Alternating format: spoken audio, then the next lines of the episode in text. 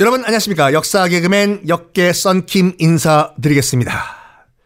멕시코 뭐 공식 이름은 멕시코 연방공화국인데 엄청 큰 나라죠.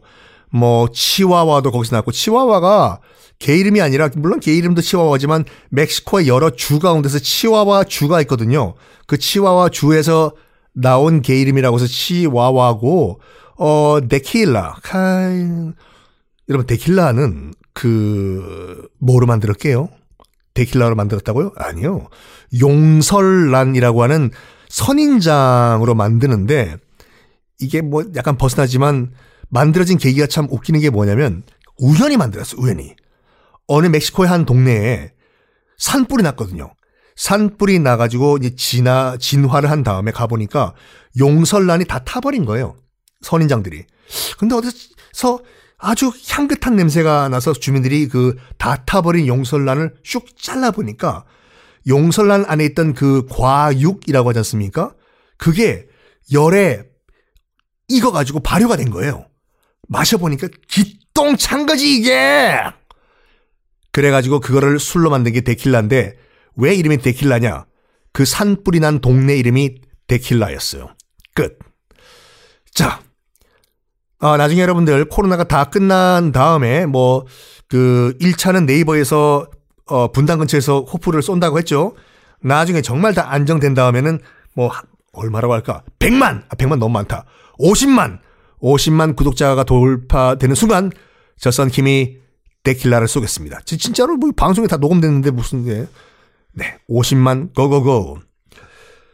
자, 아, 미겔 이달고 신부님의 그런 그 독립 일단 결과적으로 실패했다고 어저께 말씀드렸죠. 왜? 멕시코 시티에 있던 크리오요가 스페인 쪽으로 붙어버린 거예요. 자기들도 잃을 게 많은 거지. 돈, 기득권 이런 것들이요. 그렇지만 그 미겔 이달고 신부님의 그런 그 절규 외쳤던 그날 1810년 9월 16일이 멕시코 독립 기념일이다. 아직까지 말씀드렸는데 또 다른 신부님이 한 분 또 계셔요. 아, 그 미겔 이달고 신부님은 북쪽에서 독립을 외쳤었습니까? 남쪽에 호세 모렐로스라는 신부님이 계시는데 이달고 신부님이 체포돼서 처형당한 이후에 그 바통을 받아가지고 다시 독립에 뛰어드신 분인데 이달고 신부님의 그 실수를 거울 삼아요. 아 정말 일단 미겔 이달고 신부님은 주님의 품에 안기셨습니다. 성부와 성자 성신의 이름으로 아멘. 실수를 되풀이하지 말자. 일단은 이 전투에서 독립 전투에서 이기기 위해서는 조직력과 전투력이 필요하다. 아무리 뭐 사람을 죽이지 말라라는 주님의 말씀도 있었지만 일단은 우리가 총칼을 들어야 된다. 그래가지고 이 독립군을 조직화하고 또 이 총칼로 무장을 해요.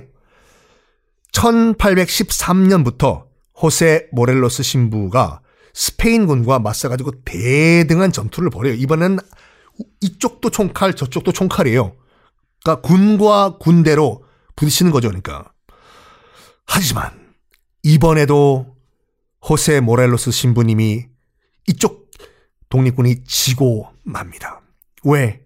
또! 돈 많은 기득권 크리오요가 스페인군 쪽으로 붙어버렸기 때문이죠. 1815년 호세 모렐로스 신부도 스페인군에 체포돼서 총살을 당합니다. 보세요, 지금요. 일단 뭐 스페인 주둔군의 역할도 컸지만 이 북쪽, 남쪽 독립운동을 다 실질적으로 진압을 한 것은 크리오요들이잖아요. 돈 많은 보수 크리오요들이요. 입김이 무지무지하게 커집니다. 봐요, 봐요. 스페인 본국에서 오신 분들, 어? 깨빠어 우리 크리오요에 도움이 없었으면요. 당신들 벌써 지금 병풍 뒤에서 향 음, 맡고 있어, 지금. 어? 맞는 말이에요, 솔직히요. 그래서 엄청나게 입김이 커졌는데, 이때 멕시코의 실질적인 독립 통치자가 등장을 합니다.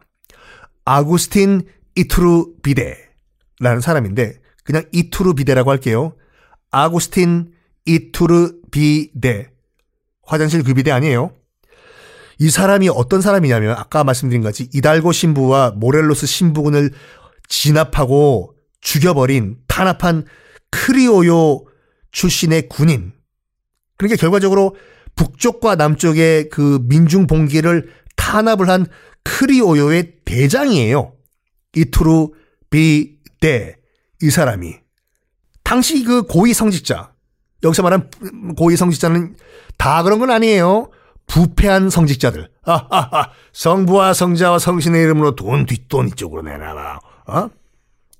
그리고 크리오요 출신들의 지주들. 아유 뭐 우리가 크리오요 뭐 지만 돈만 있으면 되지 뭐. 아하하하 농장주들.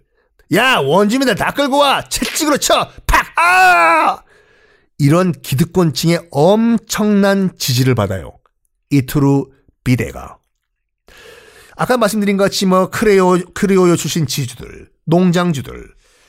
아이, 뭐, 스페인 본국도 망하고, 지금 보니까 독립 과정, 뭐, 독립군들 뭐, 탄압하는 과정 보니까, 어? 이 스페인 군도 별거 아니네. 뭐, 본국에서 보급도 안 오고 말이야. 어? 우리 그냥, 우리 크리오요들끼리, 에? 돈 많은 크리오요들끼리 독립하자야. 어? 우리가 뭐, 돈이 없냐, 뭐, 군사력이 없냐. 아, 뭐, 세상 물정 모르는 순진한 신부들이 또 까불면 그냥 밟아버리면 돼. 그냥 사뿐히 지려 밟고 가서서. 어? 그래가지고 결국 돈과 권력으로 반대 세력, 그러니까 정말 힘없고 빽 없는 이 원주민들 을 눌러버리고 돈 많은 기득권 크리오요의 지원에 힘입어가지고 1822년 멕시코 제국의 초대 황제로 이 이투르 비데가 올라가는데 아까 이름이 뭐였다고 했죠? 아구스틴 이투로 비데지 않습니까? 아구스틴 1세로 즉위를 합니다. 맞아요. 황제. 멕시코는 처음에는 황제가 다스리는 멕시코 제국이었어요. 이렇게 멕시코는 새로운 형태의 권위주의, 자본주의 국가로 탄생을 하는데. 자, 다음 시간에 여러분들, 이 멕시코의 독립 과정과 우리 조선, 대한이죠. 대한의 독립 과정이 조금이 아니라 많이 연결돼 있어요. 우리 한민족의 가슴 아픈 스토리가 또 이 멕시코 땅에서 펼쳐집니다. 도대체 무슨 일이 일어났길래 이 멕시코 땅에서 우리 조선인의 한많은 멕시코 살이 다음 시간에 공개하겠습니다.